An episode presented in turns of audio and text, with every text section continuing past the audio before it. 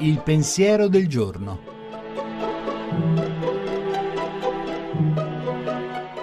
In studio padre Antonio Spadaro, direttore della Civiltà Cattolica.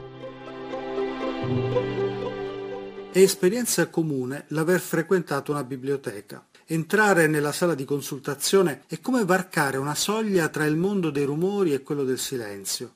La concentrazione che si respira nell'aria sembra richiamare per certi aspetti l'ingresso in una chiesa, la preghiera. L'uomo che studia e l'uomo che prega sembrano assumere atteggiamenti simili.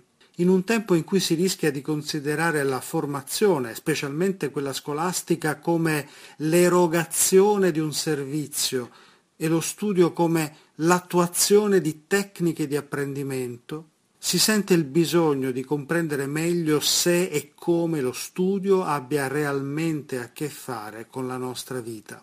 Il rischio di smarrire il senso dello studio e di vederlo solamente in maniera funzionale a un lavoro è sempre presente.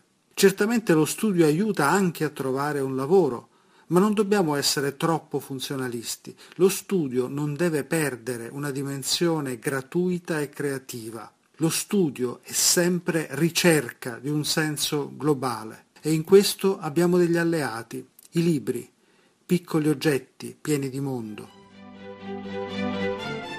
La trasmissione si può riascoltare e scaricare in podcast dal sito pensierodelgiorno.rai.it.